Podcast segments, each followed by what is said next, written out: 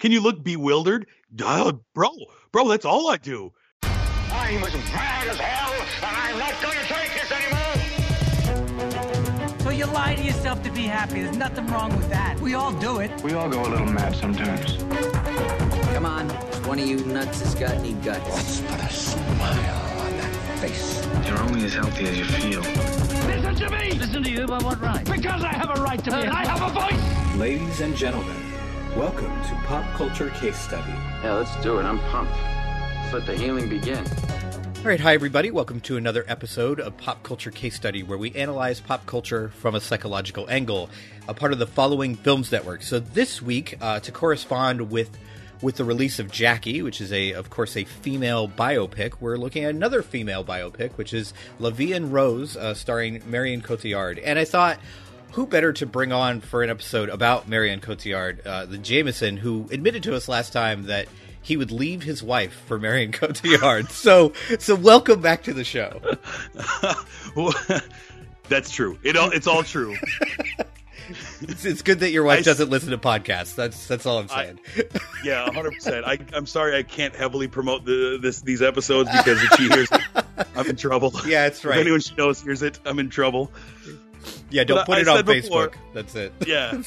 I said before, I have a hard time being rational when it comes to Marion Cotillard. She is so tremendous. So I was really excited. This is a movie that I've always wanted to see, and you gave me an excuse to watch it. Nice. All right, so before we jump into anything else, why don't you tell people about your show and where they can hear it?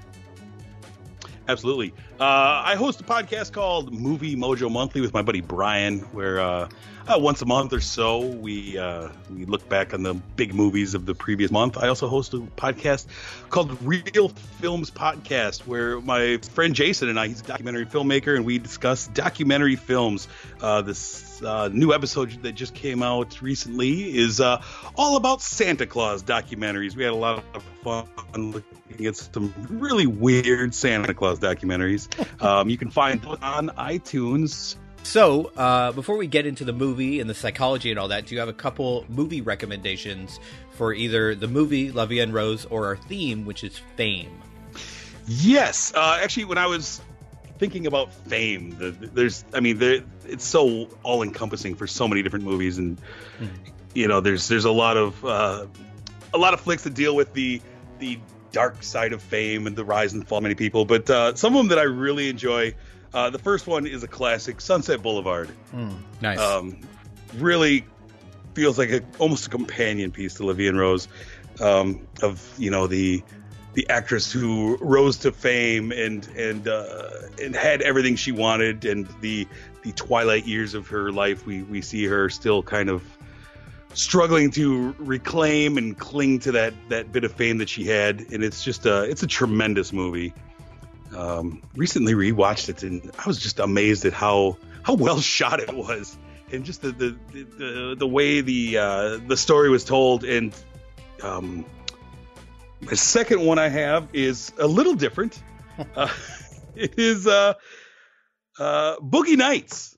Very different, but another very good film. The story of Dirk Diggler, Marky Mark, and his rise from nowhere to fame, having basically one talent, and he used that one talent for all it was worth.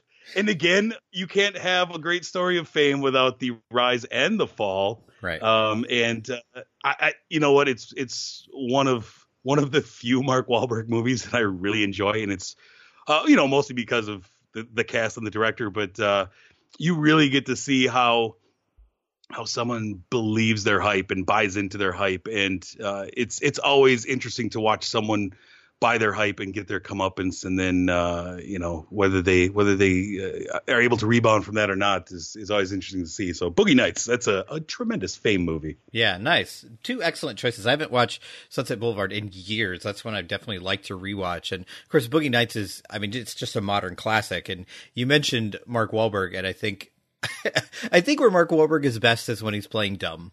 I think when you've got Boogie Nights and you've got Pain and Gain, those are his best performances. And I don't think that it is it's too much of a leap to think that, he's not stretching himself that much in a role like that. Like, just be an idiot for 2 hours, Mark. Okay, I can do that. Can you Can you look bewildered? Yeah. No, bro, that's all I do. I'm not sure he can spell bewildered, but he can play it. That's definitely a thing. All right. Awesome. Two great recommendations. Thanks for that. All right. So we're going to take a break. I will talk about Fame, and then we'll bring Jameson back to talk about his future wife, Marion Cotillard, in La Vie en Rose. Greetings, podcast listeners. My name is Peter, the host of Hydrate Level 4. On my show, I invite guests to come on and we review movies from our childhood and see if they still hold up. I've reviewed movies such as Mrs. Doubtfire, True Romance, Real Genius, The Mighty Ducks Trilogy, and even serious movies like A Time to Kill. We have a lot of fun and reflect back on the year and talk about even the music and other movies that came out around the time of that particular movie's release. So find me weekly at followingfilms.com on the Following Films Podcast Network.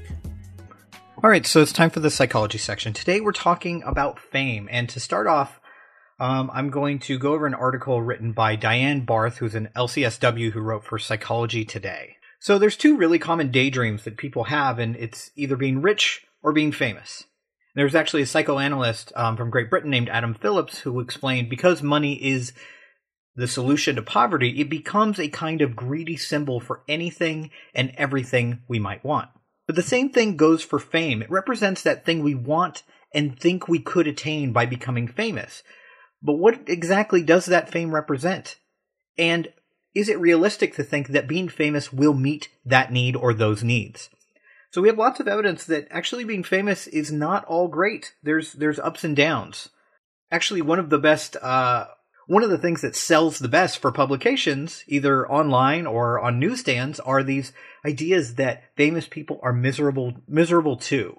So we really enjoy this because it tells us what we already know, that having that fame actually brings its own problems, and those that have it aren't really any better off than we are. And yet and yet many of us dream of this kind of 15 minutes of fame.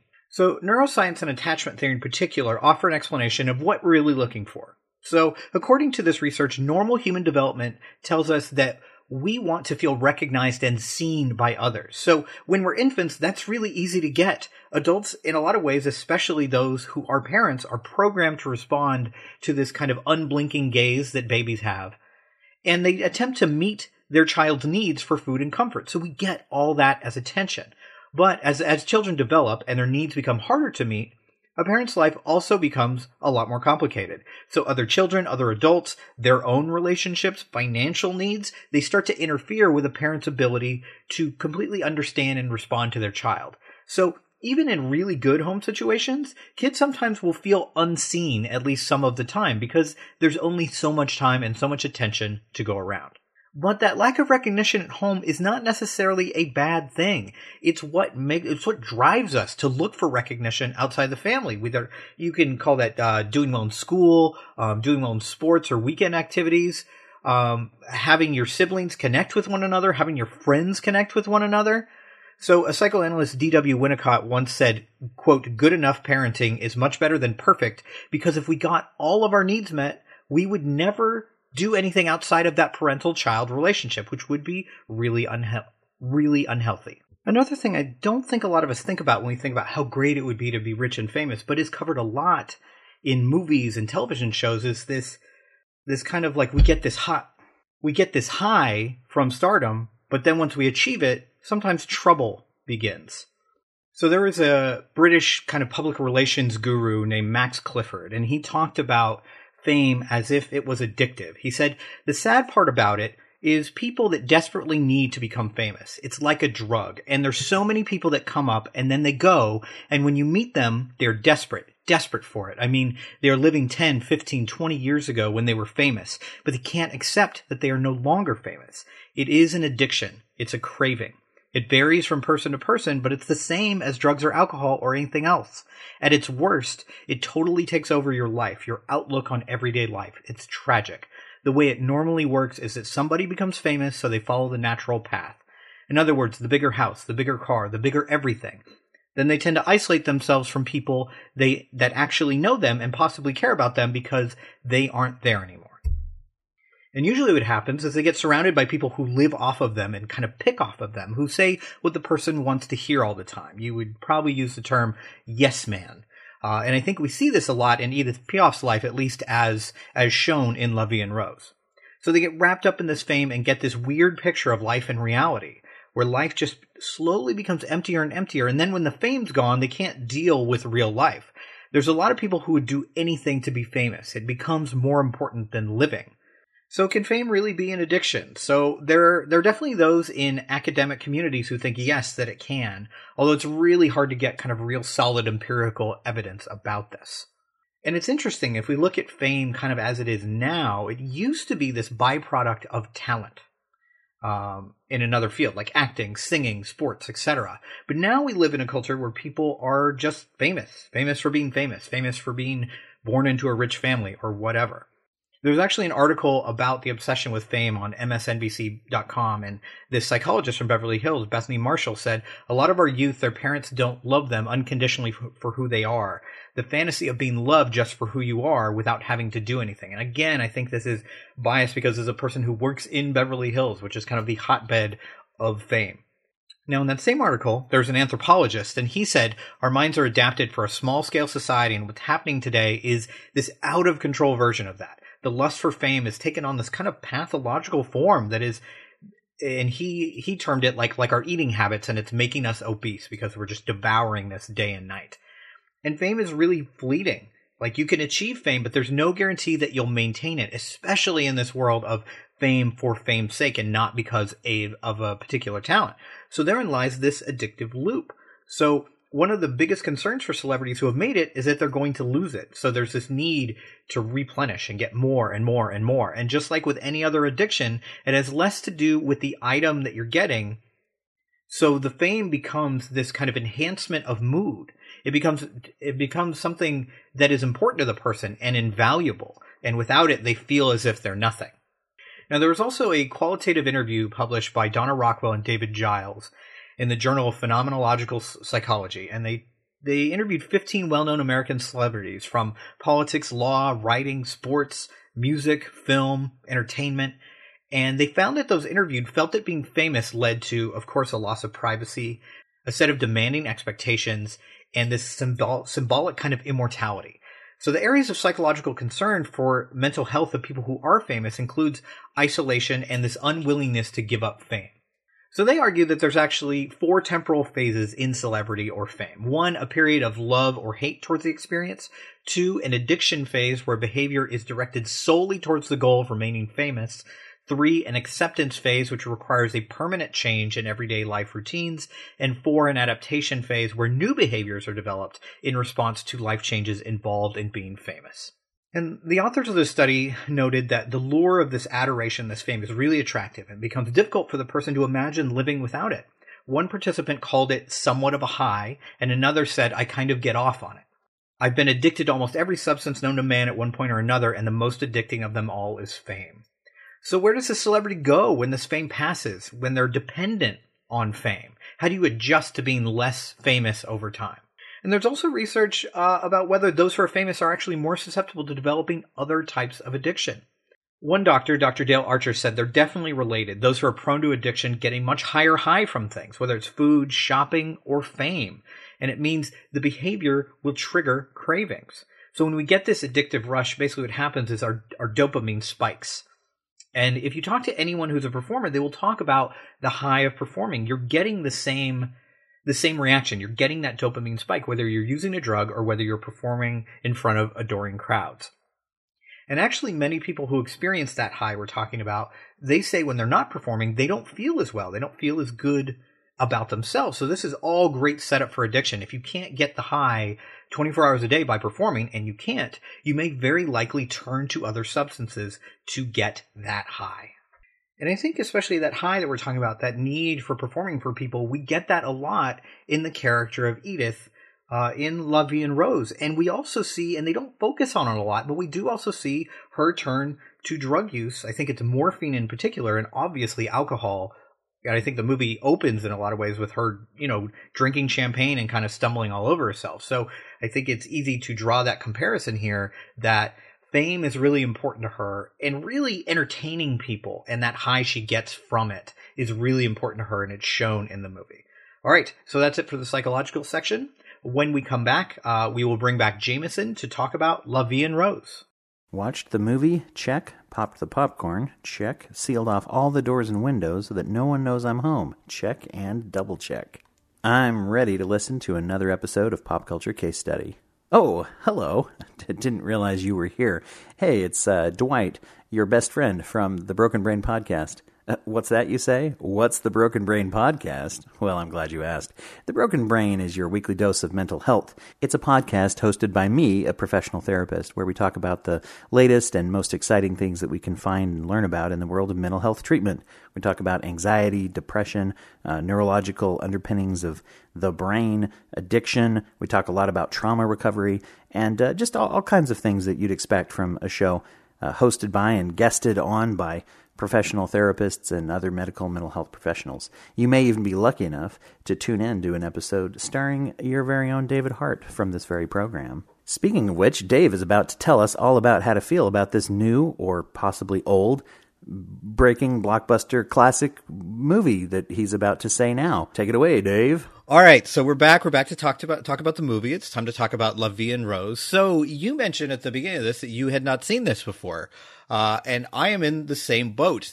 I've been going on kind of a Marion Cotillard tear. I've watched like 3 or 4 of her movies recently, because it was actually like when Allied came out, which we talked about. I was like, there's all these movies that I had heard were good, and I'm sure that star her, and I just for one reason or another, missed them all. So I was like starting to kind of make my way through this, and then I was planning the podcast, and I was like, hey, this is a perfect opportunity to give myself an excuse to finally watch this, because it is a female biopic, which there aren't that many of. I started to look some up, and I was like, oh, this is kind of – there's not a lot to pick from here, but this is one that I'd heard good things about. So what was your experience like the first time watching this?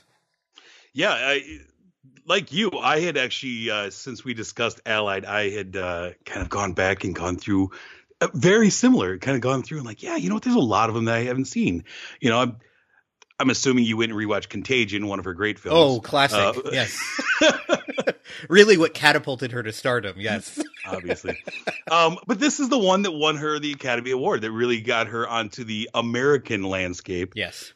And yeah, and when you mentioned it, I said, excellent. This has been on the list of mine for a while, and it's a little daunting because it is a longer movie. It's almost 2.5 hours long. I didn't really realize that when I planned the podcast, by the way.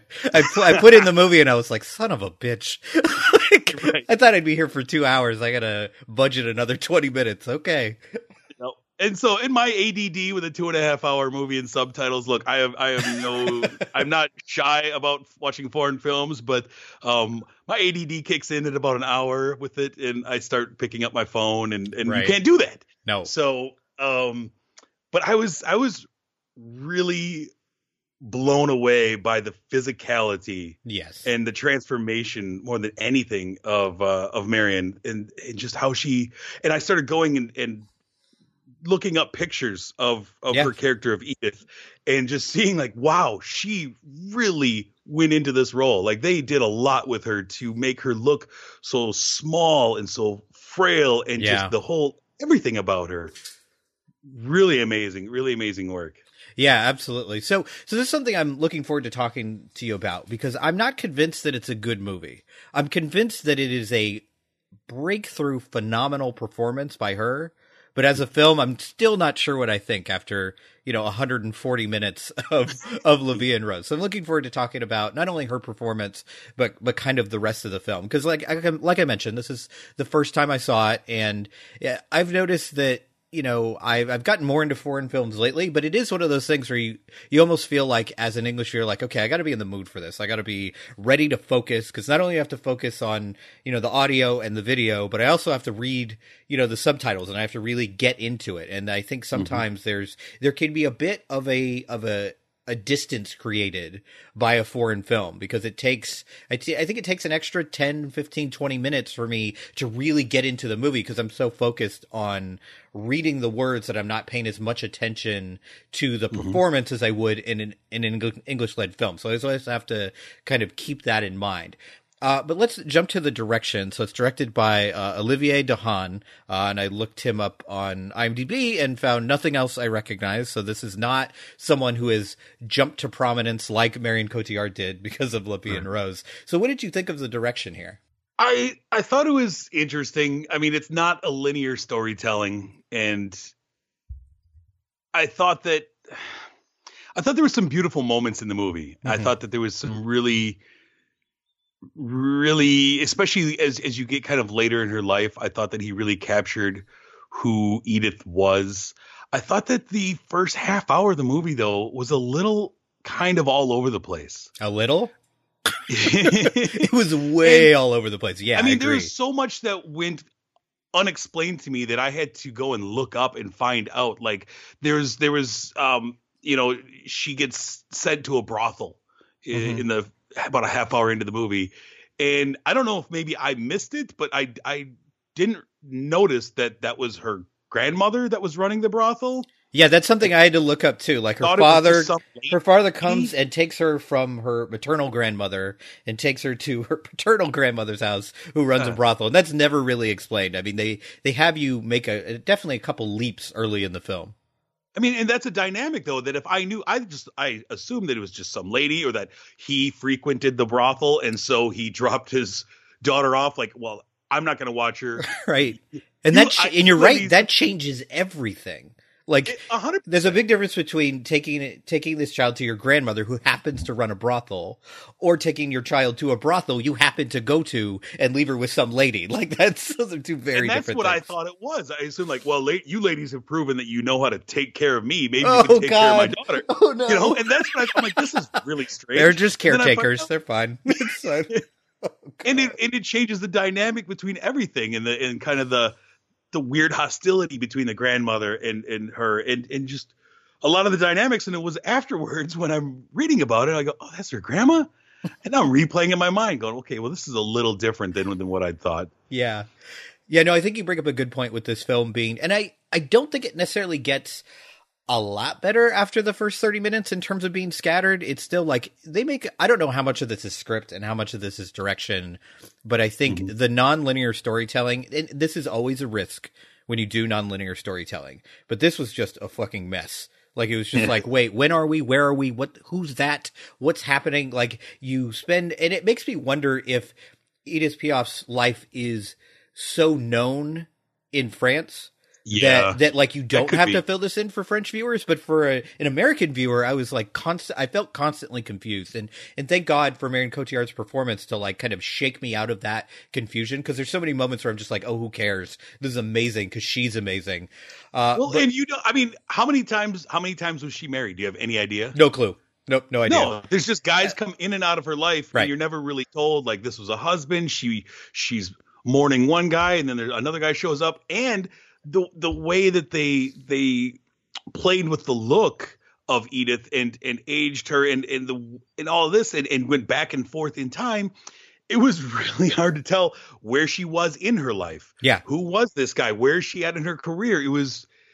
It was hard to track, and it made it a little distracting for me when I'm trying to really pay attention to it, and I'm spending a lot of time just trying to figure out by the shape of her eyebrows or the color of her hair, like, okay, so where in her life is she? Where's Gerard Depardieu now? Right. What am I doing? It's like it shouldn't be that effortful of an experience to watch a movie that's a biopic. Like, this should be pretty clear, and it's definitely not. I think the biggest fault of the director, and I think this is the director's job, is to create context in a film, and there is no context. Like, you don't feel like, and I guess in a way, like, you could twist this and make this a good thing, because she has no stability in her life and never has, and as a viewer we feel that. Like, we feel that lack of stability because we're walking on uneven ground for the entire film. Like, kind of like we said, like, I don't know what's happening right now. I don't know who that guy is. I know who she is, and that's all I got. Like, so you definitely feel that throughout the movie. But there are a couple shots in the movie that I really, really enjoyed.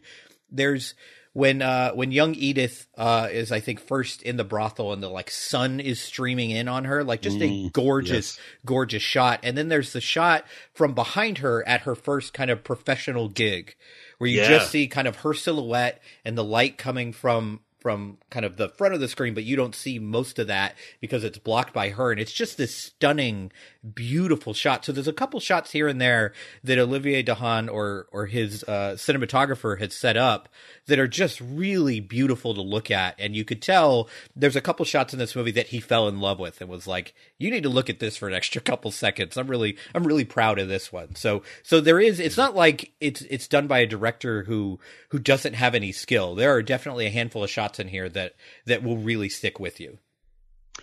And oddly, the pretty decent fight choreography during the boxing match in the Not bad. And there's a lot of boxing movies that don't have that. So way better fight choreography than in Bleed for this. I mean, way better. I believe this one way more than Miles Teller. Not what you expect when you watch La Vie en Rose, but there it is. Exactly. No. Another thing I liked about the film is there's a bunch of moments where the music in it switches from live performance to recorded performance of the same song. And the transitions are just kind of wonderful. Like they really work because they slowly kind of bleed from this very raw emotionality of this live performance, and then you slowly understand that, like, oh, this is becoming recorded, this is via radio, so there's pops and hisses, and the sound is really impressive in those moments. And it also serves to transition from moving from one time to another, which I really liked. Yeah, I agree. I think they really lucked out. You'd mentioned the younger version of Edith, and I was fairly blown away by how spot on this girl was. She looked like a young Marion. She really emoted with her eyes really well. You could see the confusion and the almost fear in her eyes, and just you could see in her eyes that she lived a long life already at this young age, being tossed around, being a street performer, and nobody really wanting her. And I thought they really lucked out with her. And the transition was really nice, going back and forth between her and the older version of Edith. That's tough. It's tough to find a young performer like that is able to, A, look like your lead at an older age, and then B, be able to actually act without being super precocious and annoying. So I thought, like, that was most child actors. Yes, absolutely. Yeah. Another thing that I didn't really like from a direction point that I didn't like and didn't understand is it took me an embarrassingly long time to figure out what happened with her blinding when she was a child. I was like, what happened? I felt like that should have been described. That should have been more focused on. Like, we're just like, wait, is she blind forever? What is happening right now? Like, I don't understand. That was very weird. Yeah. I'm like, did she get what kind of disease did she have? Right. Like, what's going on? And then they just kind of take her, the kind of adoptive mother that she had gotten while she was in the brothel, the lady who decided to take care of her and act as the surrogate mother, kind of takes her off to pray to a saint, and then we move on with the movie, and she's fine. And there's a lot of moments like that where you're just like, for a movie that's 2 hours and 20 minutes, you don't explain a whole hell of a lot. Like, I mean, if you have a movie of 2.5 hours, like, usually what happens is things are explained so much that you're like, okay, you could have cut 15 minutes off of this movie. And that's not really the case here. And I think sometimes that's the problem with biopics that are unfocused. It's like, well, we need to tell the entire life story. It's just because, like, how do you tell, a 40 or 50 year story in 2 hours? So I think sometimes the better biopics are the ones that focus on a particular period of time that's really influential in a person's life. And this tries to kind of have its cake and eat it too. The one thing, though, that, I mean, we're kind of dogging on that is I do feel like that everything, when you put all the pieces together, that ultimately the character of Edith, I started to understand. I mean, she became this diva, and you started to see that portion of her life as she felt this need, like all of these little things that we talked about of her growing up and being thrown around. It all started to add up as you see her really searching for acceptance from anyone, and her willingness to just perform for anyone, that she never really felt like she lived for herself. Right. And that definitely does come through. Yeah. Yeah. And I thought that, it wasn't told in a in a way that was really easily accessible. But ultimately, when we got to the core of who Edith was, I think that at least made sense. At least that part I could hold on to and go, okay, I get this. And I can kind of see how we got to this point. Yeah, absolutely. All right, so let's move on to bigger and better things. Let's move on to the acting in this movie. Let's talk about Marion Cotillard. Like, I've seen her in a lot of things now, and this is certainly not her best film, but I can understand why she won an Oscar for it. This might be her most impressive performance. What I was really struck by is and granted, I haven't seen her entire filmography, so I can't speak to everything, but most of the movies I've seen her in, there's this elegance to her, and even a little bit of distance. And this kind of just old school beauty, right? And this could not be further from that, like this performance. Like, this is a raw, emotional performance. This is a physical performance. She transforms herself a number of times in this movie. And you even mentioned, like, the way she walks, the way she stands, the way she uses her hands is so different from any other performance I've seen of hers. And I spent like most of the movie just generally stunned by what I was seeing on screen. Yeah. I mean, that's the thing is it, I remember hearing when this came out that it was compared a lot to Charlize Theron in Monster, and how you were able to take someone who is so strikingly beautiful and classically beautiful and make her, you really kind of make her more plain and, you know, Charlize Theron's case, monstrous, almost, right? You know, and how they were able to do that, and my affinity for Marion, I was like, I can't be. I'm sure it all shines through in the end. It's impossible.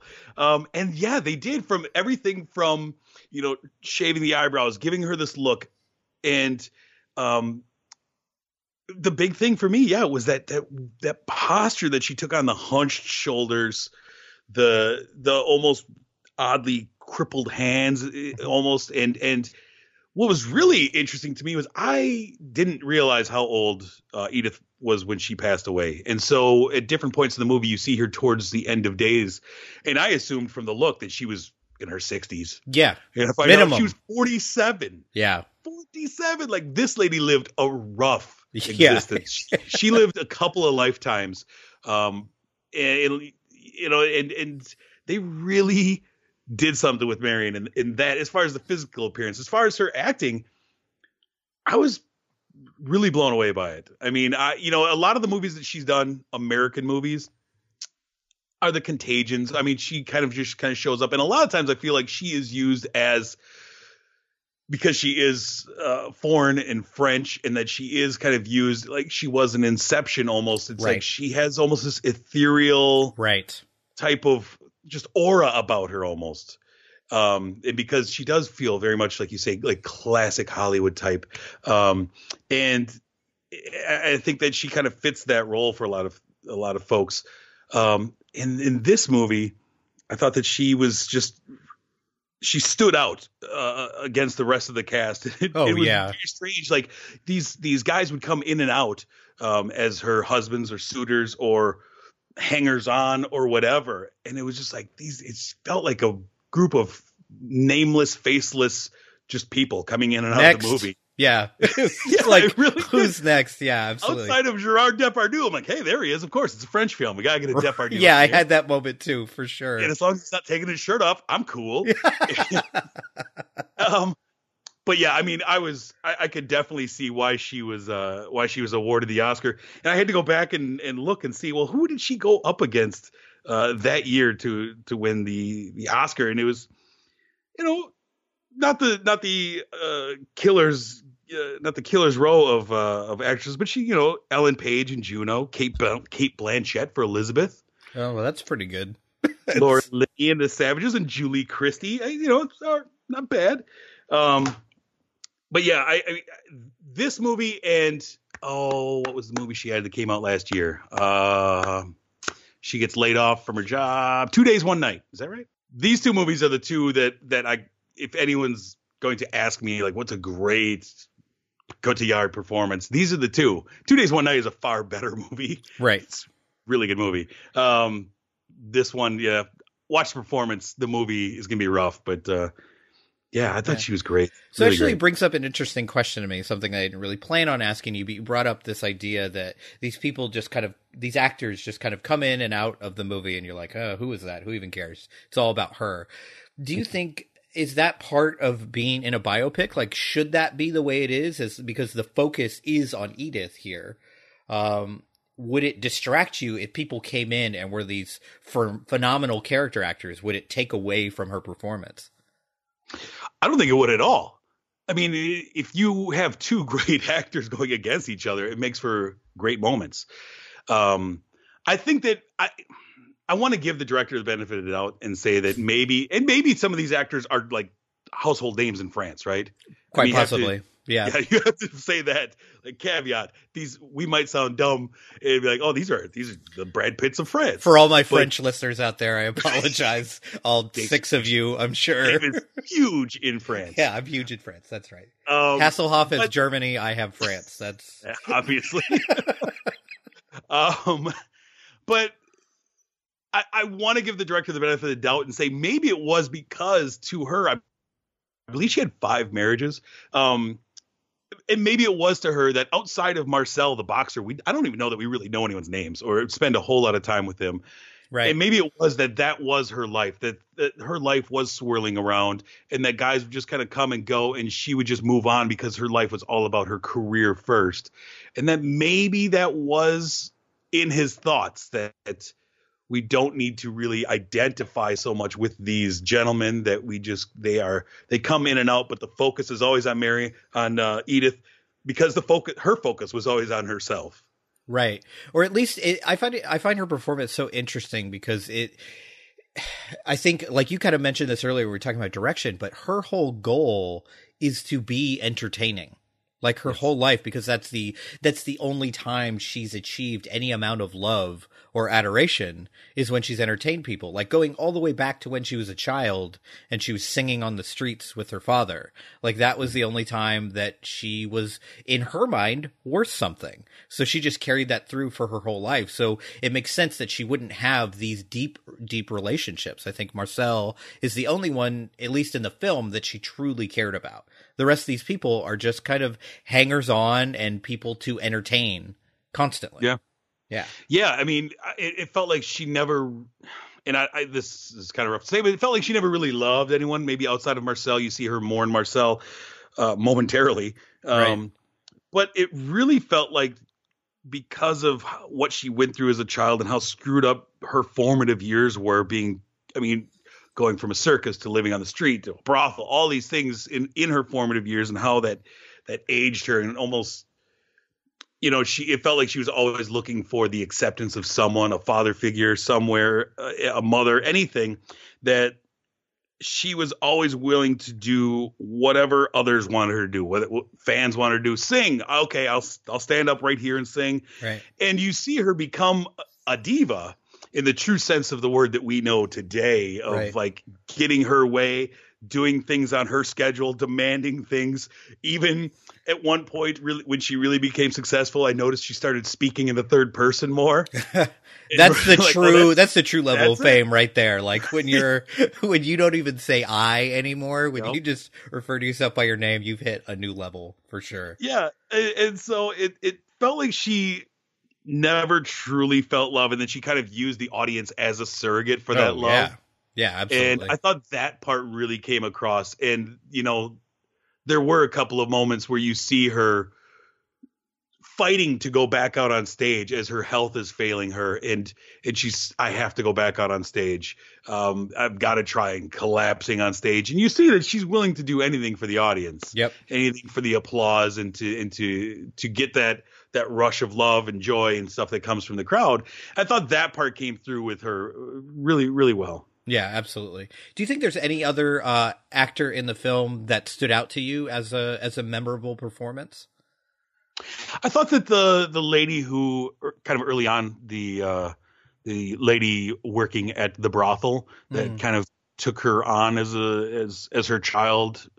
I thought there was a couple of powerful moments in there as the young Edith is being ripped away from her. And you could really feel, I thought you could feel the love and between them and how she really, she wanted to be better because she had this Edith in her life, that she didn't want to turn tricks anymore in the brothel. She just kind of wanted to live in the brothel and take care of the girl.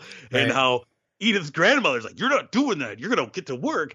And I thought she kind of stood out, and you could feel the pain as they were ripped apart. And I thought she stood out. Outside of that, there weren't a whole lot of performances. Surprisingly, I thought her father was going to be a bigger part of this. You're part of her journey, and he's just really the delivery system to the brothel, like, essentially. Like, that's it. And then put her on the street to sing with you. Like, that's like not a lot of love there. I actually liked Gerard Depardieu's performance in a small role. Like, I think he's one of those actors that is best in small dosages. I think anytime he is a star of the film, I think by about 30 to 45 minutes, he kind of wears on you. The man has just such a personality that you're like, okay, I can't deal with this anymore. But he's in the movie for many ways. Yeah, that's true. Yeah, but I think he's in the movie for like 15 or 20 minutes, and he's there for a very seminal moment to kind of give her her name. And I thought that moment was pretty powerful, not just from what happens, but her performance and him being kind of this the surrogate audience for Edith. And I thought that scene really, really worked too. But other than that, I think you're right. This is Edith's movie. This is Marion Cotillard's film, and it shows all the way through. And I think it makes it a better film. I think you're right if this becomes a movie that has some characters that come into it that are truly memorable. But I don't think we really have that, especially once we get to Edith's adult life. Like, they're all kind of interchangeable. Like, there's the one character who is who kind of writes her music, who's clearly important to her, but we don't get to know anything about her because we're so focused on Edith. Yeah, I really like that scene where the young soldier comes in and he's about to go to the front lines. He's like, I've got a song. And she's like, wait, stop everything, in full diva mode. Stop. We're not doing anything. And her manager's like, we can't do this. We have to go. She's like, we do what Edith says. That's right. And he's playing along, and you see her react to it, and like, yes. And you can see in those moments, I thought that the director did a really good job of showing that the one love in her life was music. Yeah. And that music was everything to her. Music was more important. Well, yeah, I mean, it's the one thing she can depend on. Music doesn't leave. And everyone the one thing she had control over. Yeah, exactly. Absolutely. All right, so let's jump to the script. Let's jump to the writing. So I think we've talked in direction. We talked a little bit about some of this as well, because so much you never know, like, as far as, especially with a nonlinear story, how much is planned and how much they change in the editing room. But one thing that really kind of bothered me from the beginning of this film about the writing is, you know, in a lot of biopics, we have this stereotypical moment where we open the film with a dramatic moment late in the person's life, which is what we do here, where she essentially collapses on stage. But I think there is a giant mistake in the scene, is that 2 minutes before that happens, we know it's already happened. Like, we get it in the dialogue. Yeah. So then when it happens, we're like, oh yeah, I guess I was waiting for that. And I think that's a huge mistake. Like, if you're going to have a dramatic moment, have a fucking dramatic moment.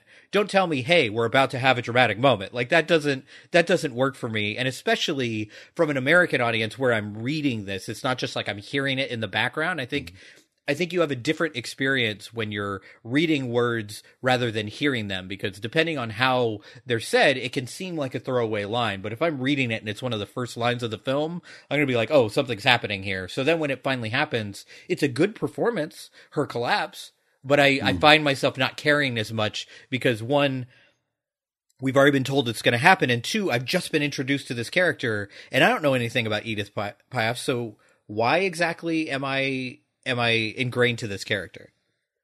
That's a great point. That is true. I don't know. I'm trying to think of why that would be, why that choice was made. Yeah. It is kind of the standard way of storytelling with biopics. So like you say, is right to show that moment. We've seen that this year in several movies where you show a big moment, and then eventually you come to it. And a lot of times I have issues with that. A lot of times you lose the dramatic effect of that, because you know, like, oh, okay, when we're getting close to that point, okay, I understand there's not a lot of drama built up because I saw the end at the beginning. Right. Yeah, it made me think – the movie it made me think of most, like, in a in a comparison where I think they did it better was Ben Kingsley's Gandhi movie, where the movie opens with him being killed. And then you're like, oh, well, he must have really angered some people. I need to know this story.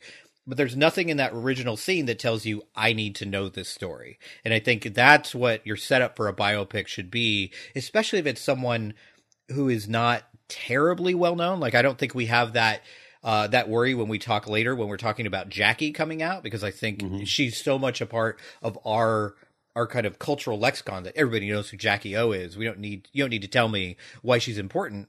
And maybe in France, that's the case with Edith Piaf. Maybe like you hear her singing and you know that's someone I care about right away. So this could be just coming from an American perspective again. It's interesting because I was trying to get a perspective on who she was from different people as we were planning this episode. And I'd actually talked to a couple of older relatives that were kind of, into the music scene and were older than I.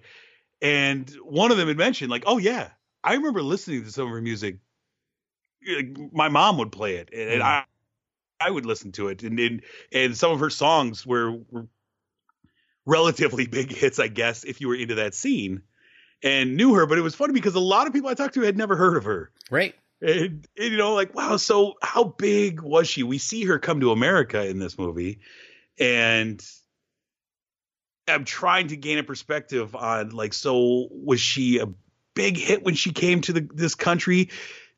Does this movie, are they trying to cross cultures with it? Or is this a movie made more or less for the French people, a love story for one of their heroes? And I kind of got the perspective that that's more what it was. Right. This was one of our own. And you say Jackie. I mean, Jackie is so much a part of our cultural vernacular that you can title the movie just Jackie and everyone knows who it is. Yeah, exactly. And I guess that's kind of what they did here. Because the American title is La Vie en Rose, but the French title is La Môme, which was her nickname. So maybe this is the French version of Jackie. Like it very well could be in terms of just being known. I thought for me the best written scene was the scene where she kind of gets. I mean, let's be real. She gets abused and trained how to truly sing, I guess, by this guy like who finds her in a bar and slaps her and practically drags her back by her hair when she tries to leave. But I think the most important thing we get in that scene is that's where she becomes the Edith Piaf that everybody knows, the kind of strong stance, the hands, all that. And I thought that was, it wasn't a very long scene, but the scene itself had an arc and you could see her learn and you could see her kind of become the famous person that she would be later on in her life. Yeah, you took the exact scene that it was in my head. That's the one that stood out. And when he told her, you're standing too rigid. Like, put your hands out. And she's like, this feels weird. Like, I don't care. Keep doing it. And yeah, it did feel like he took this, the little sparrow. And you see this confidence start to well up in her. Like, okay. And somebody believes in me.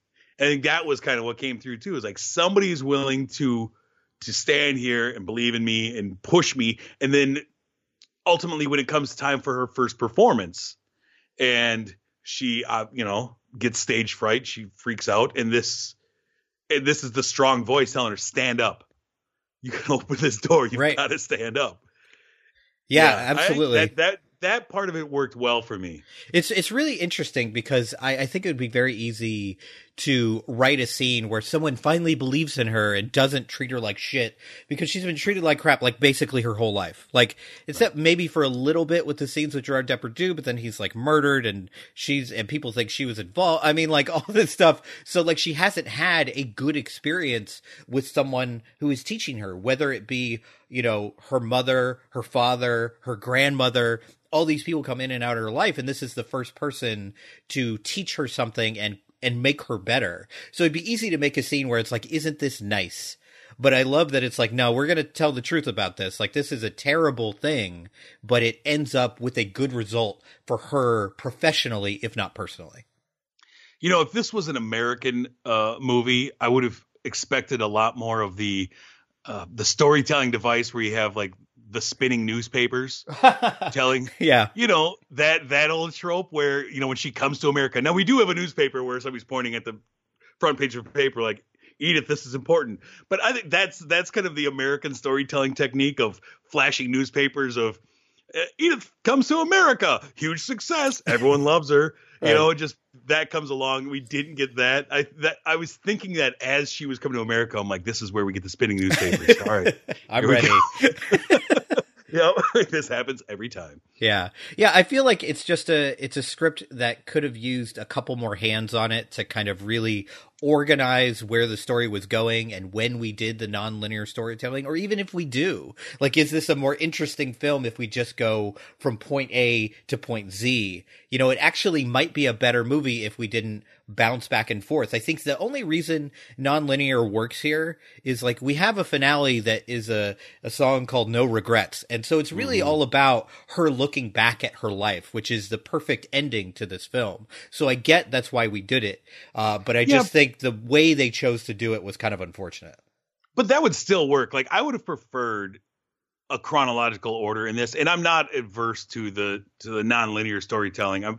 If you do it right, but it has to be shaped right, and you have to help your audience along a little bit, and filling in some holes. I mean, I don't mind leaping from things, but at points I really felt lost, and at points I really felt like I wasn't sure who was who and what was going on. If you're going to leap, there better be a reason.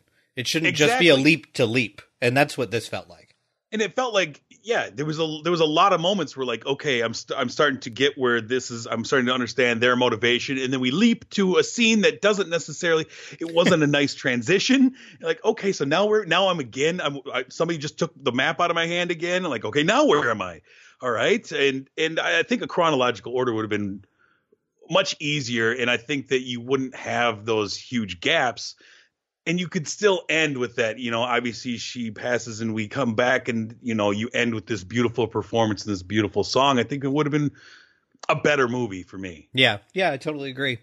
All right. So let's talk about production value. So to me, there's kind of two things to talk about here. There's, of course, the aging of Marion Cotillard, and there's the music. Those are the two things that I think really hit as far as production value. So let's start with the aging first. What did you think of the makeup? And, you know, we've talked about her performance as an older woman where she's 47 and looks about 70. And I thought that was great. But what did you think of the actual kind of physical transformation that they gave her?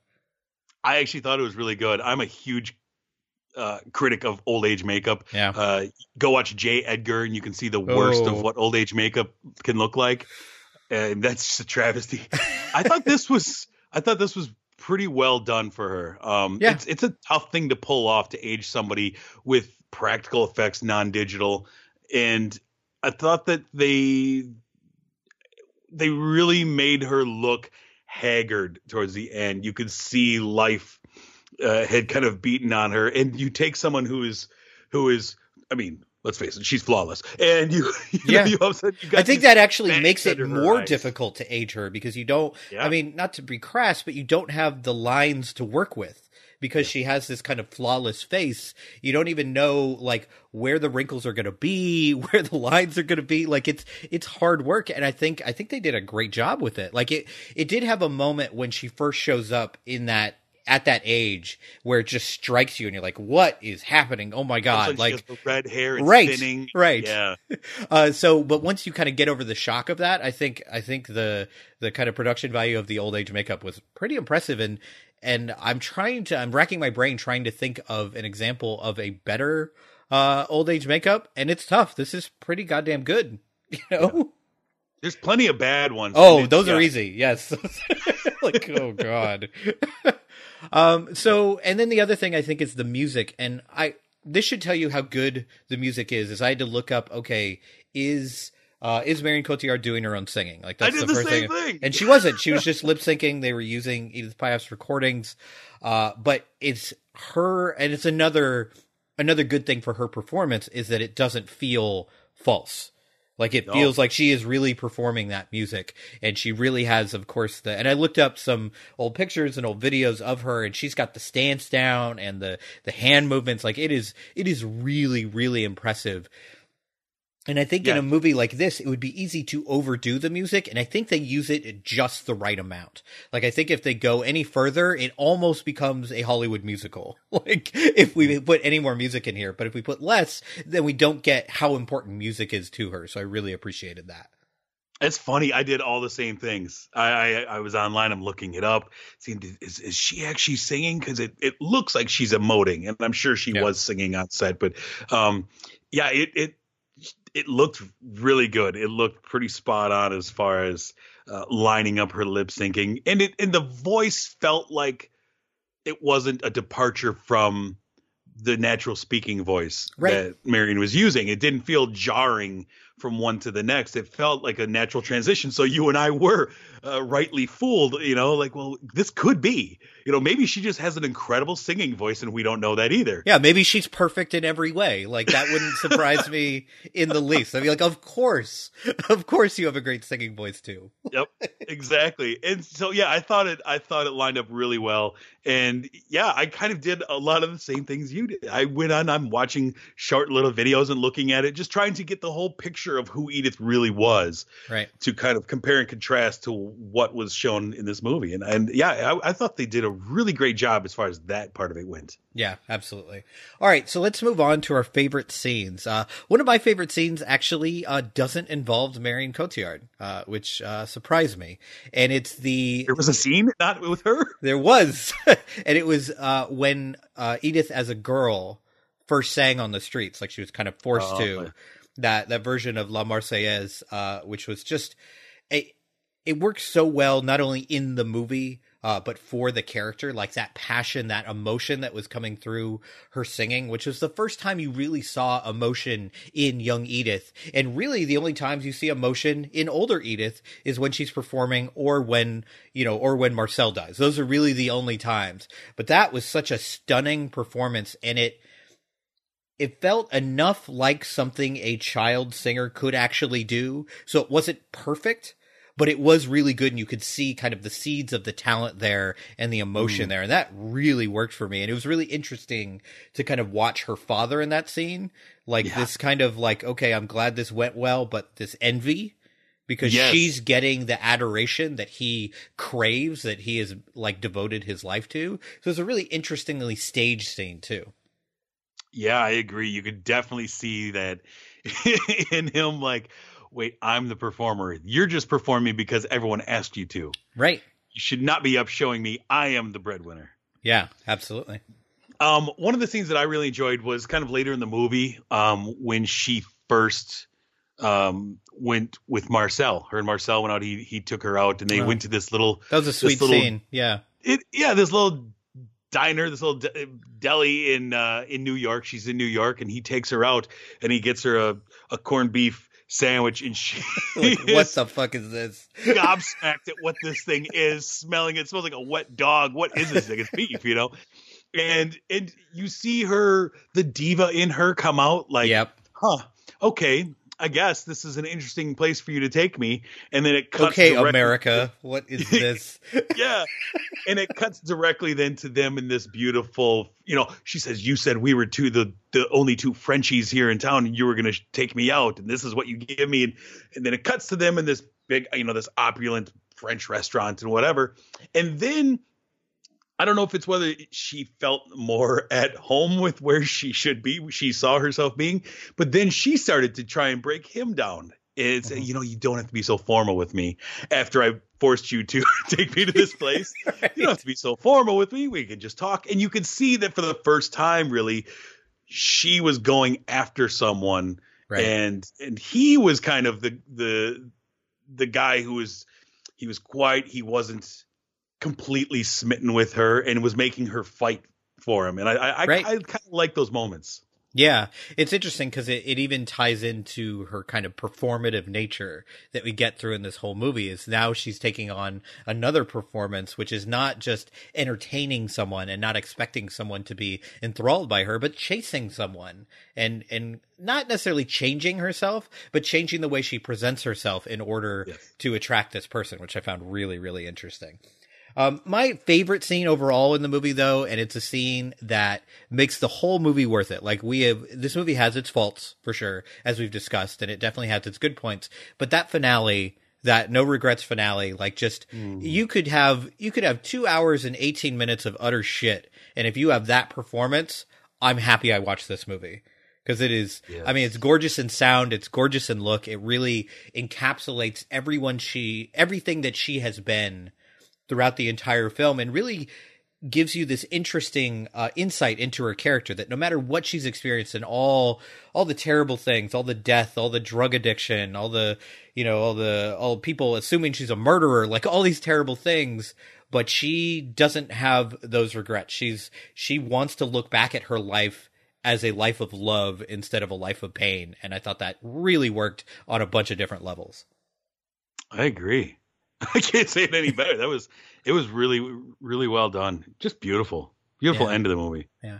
The other scene I'm curious about your thoughts are that kind of scene where she finds out Marcel has died in the plane crash. What did you think of that? I was kind of let down by it. That it kind of came and went way too quickly, and it felt like it didn't have a lot of the immediate aftermath. I didn't feel like had a lot of effect on her. Right. Yeah. I think her reaction in the moment was tremendous. And I like the lead up to it where she's kind of playing around and performing, and everyone there knows and she doesn't. There's this eerie silence. It's the one time that the people around her aren't entertained by her because they know they have to tell her something terrible. But it's another moment in the film that takes a leap after that moment. You're like, but I want to know how she dealt with this. How did she recover? How did she just go back to her life when this is her one? In terms of the film, it seems like her one true love. Like, how did she change? And we don't get that, which is unfortunate. But I think her actual performance, of course, does not have a false note in it. Like, she's just fantastic. But again, probably a fault of the script or the direction there. Yeah, and as I was doing a little research on her, I'd come across that, so it was a bit of a spoiler for me that, Marcel died in the plane crash. Okay. So the moment's building up, like, this has got to be it. This has got to be coming soon. Right. And the impact was there, and then it was quickly just dissipated, and I was kind of left wanting. And that's kind of a common note in this movie is I wanted a little more for such a long movie. Yeah. I mean, where did the time go? Yeah, I mean, maybe that says a lot about the performance, is that you constantly are wanting more from it, because, like, it's such an incredible performance. And it's interesting if you look at this in a meta way, like, all these people, all this audience always wants more from her, and she wants to give it. So that comes through as well, even in the faults of the movie. So that's good. Yeah. So let's talk about the theme. Let's talk about fame a little bit. So I find it interesting. One of the interesting things about this movie and its nonlinear storytelling is it starts off with her being famous and a total diva. So we have that in our heads from the beginning of the film. So how do you think, did the movie deal well with the theme of fame? I thought I don't think it was a tremendous theme that they found, but I thought that they dealt well enough, showing us that she was very much the diva. And we live in quite the diva culture now, that it felt like she was a forebearer to what we have nowadays. It left me kind of wondering if Edith in 2016 is posting selfies and doing all the things. Hot on Instagram for sure. Man.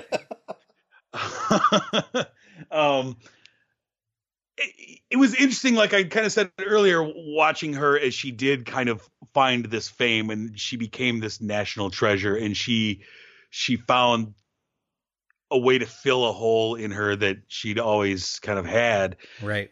And that she did quickly adopt the mentality of, I'm something special, I'm something, I have something these people want.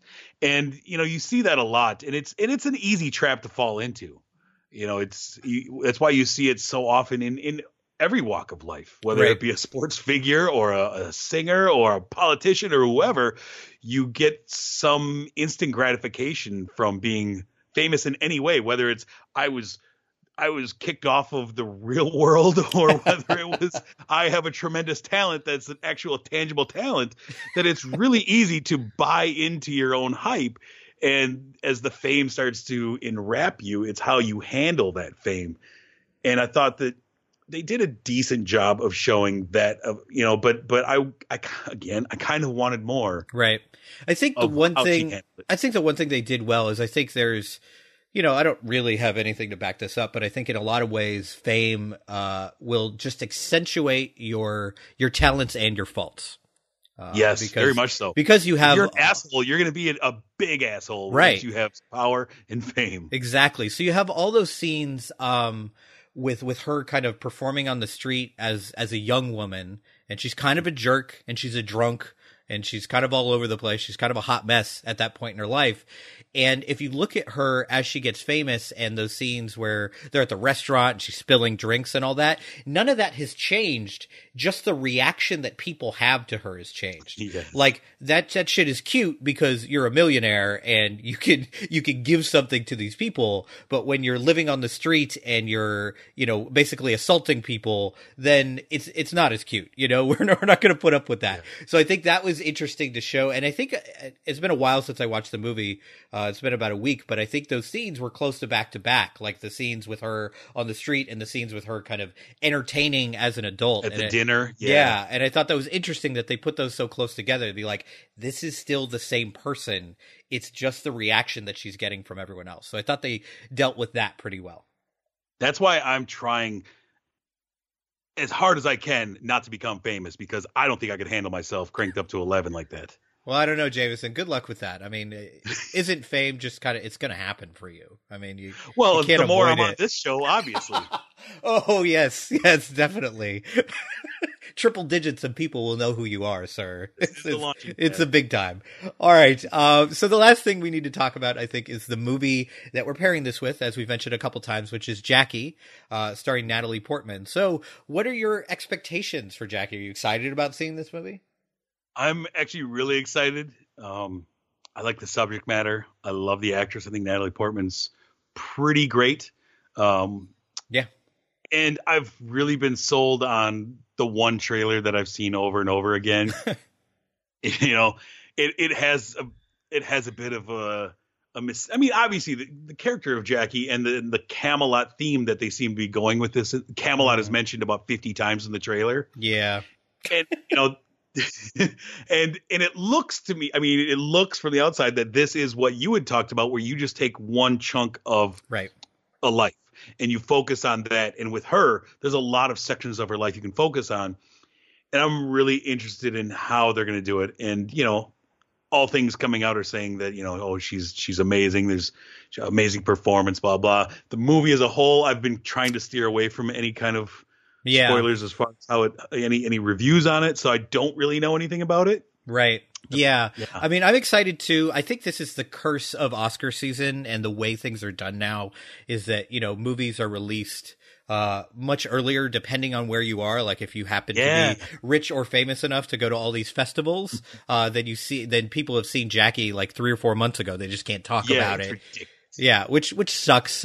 Which in a lot of ways I think hurts movies, because you get these new expectations, right? You see like, oh, well, on Rotten Tomatoes, it's a fucking 95%, or it's only a 70%. What's going on with that? So you, instead of just walking in to see the movie, and that's everything that I've heard about this movie, is that her performance is amazing and the movie not so much.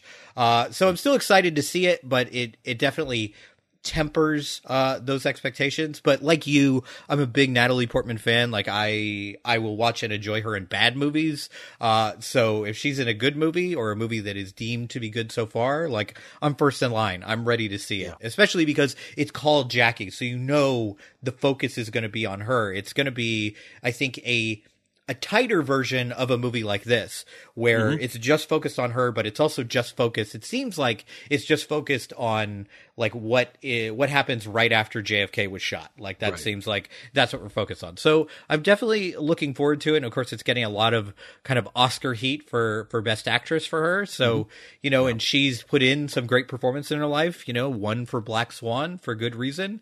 So anytime she's in a movie that's getting that kind of Oscar hype, like I think you can pretty much much be guaranteed that it's not going to be a waste of a couple hours at the theater. So I'm excited for it too. Natalie Portman, really odd. It feels like I've grown up watching her. I mean, yeah, Leon is one of my favorites, and yeah, it's like she's come along. She's come along really well, and you know what? One of the things that I truly hate is these release schedules with movies. Oh, you know, as I do our review show, and we look ahead at what's coming out and we go, okay, we're going to have this, we're going to have this, we're going to have this. No, you're not. And, you know, I go on to different sites, Box Office Mojo, whatever, and they say limited release, New York, L.A. only. It's going to be in 4 screens this week. Now, Jackie has been one of these. And this time of year, it's really bad, especially towards the end of the year when you have, it's, you know, a movie that is obviously Oscar bait movie, and it's shown in one screen in some dude's basement December 31st in order to make it Oscar eligible for this year, and then we don't actually get it till the end of January. Yep. And Jackie's one of those I've been seeing like a month ago, New York, LA only, and then 4 screens a few weeks ago. I'm like, this is ridiculous. That doesn't count. Just put it in the damn theater so I can see it. Thank goodness we get to see shit like Collateral Beauty. Really? I got to go see Incarnate last week because it was the only new movie in theaters, and that piece of shit, I'm sitting there going, this is what I have to watch. Meanwhile, Jackie's out there in 4 screens, and these other movies are in 5 screens. It's ridiculous. Just put it out. Yeah, totally agree. All right, so before you head off, why don't you tell people one more time how to reach you online? Sure, you can find all of my shows, the Real Films, the Real Reviews, the Movie Mojo Monthly. Even I host a radio show with my 14-year-old son. You can find links to all that stuff. Just follow me on Twitter at Jameson Rabbit, and you can find links to all of those things that I do. All right, everybody, thanks for listening to another episode of Pop Culture Case Study.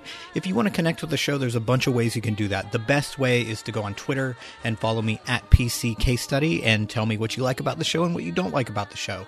We also have a Facebook group, or you can email me at popculturecasestudy@gmail.com. But if you want to affect the show in a direct way, you can go to patreon.com/popculturecasestudy. And there you can actually donate on a per episode basis and get some pretty cool rewards and support an independent podcast.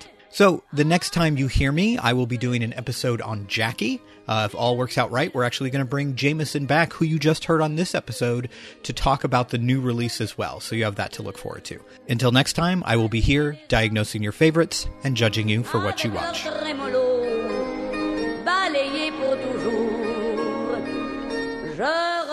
That's kind of, yeah, I look back on the scores I give to the movies, you know, I'm going back and I kind of have this whole list and I'm going through and I'm like, God, I gave that 4.5 stars. Right. Was it just that I hadn't seen anything good in 3 weeks? Because that is no way that's a 4.5. You know, it's just ridiculous. Right. Yeah, absolutely. Just desperate to give something a good score. Yeah. I just want to be happy. I just want to be positive, please.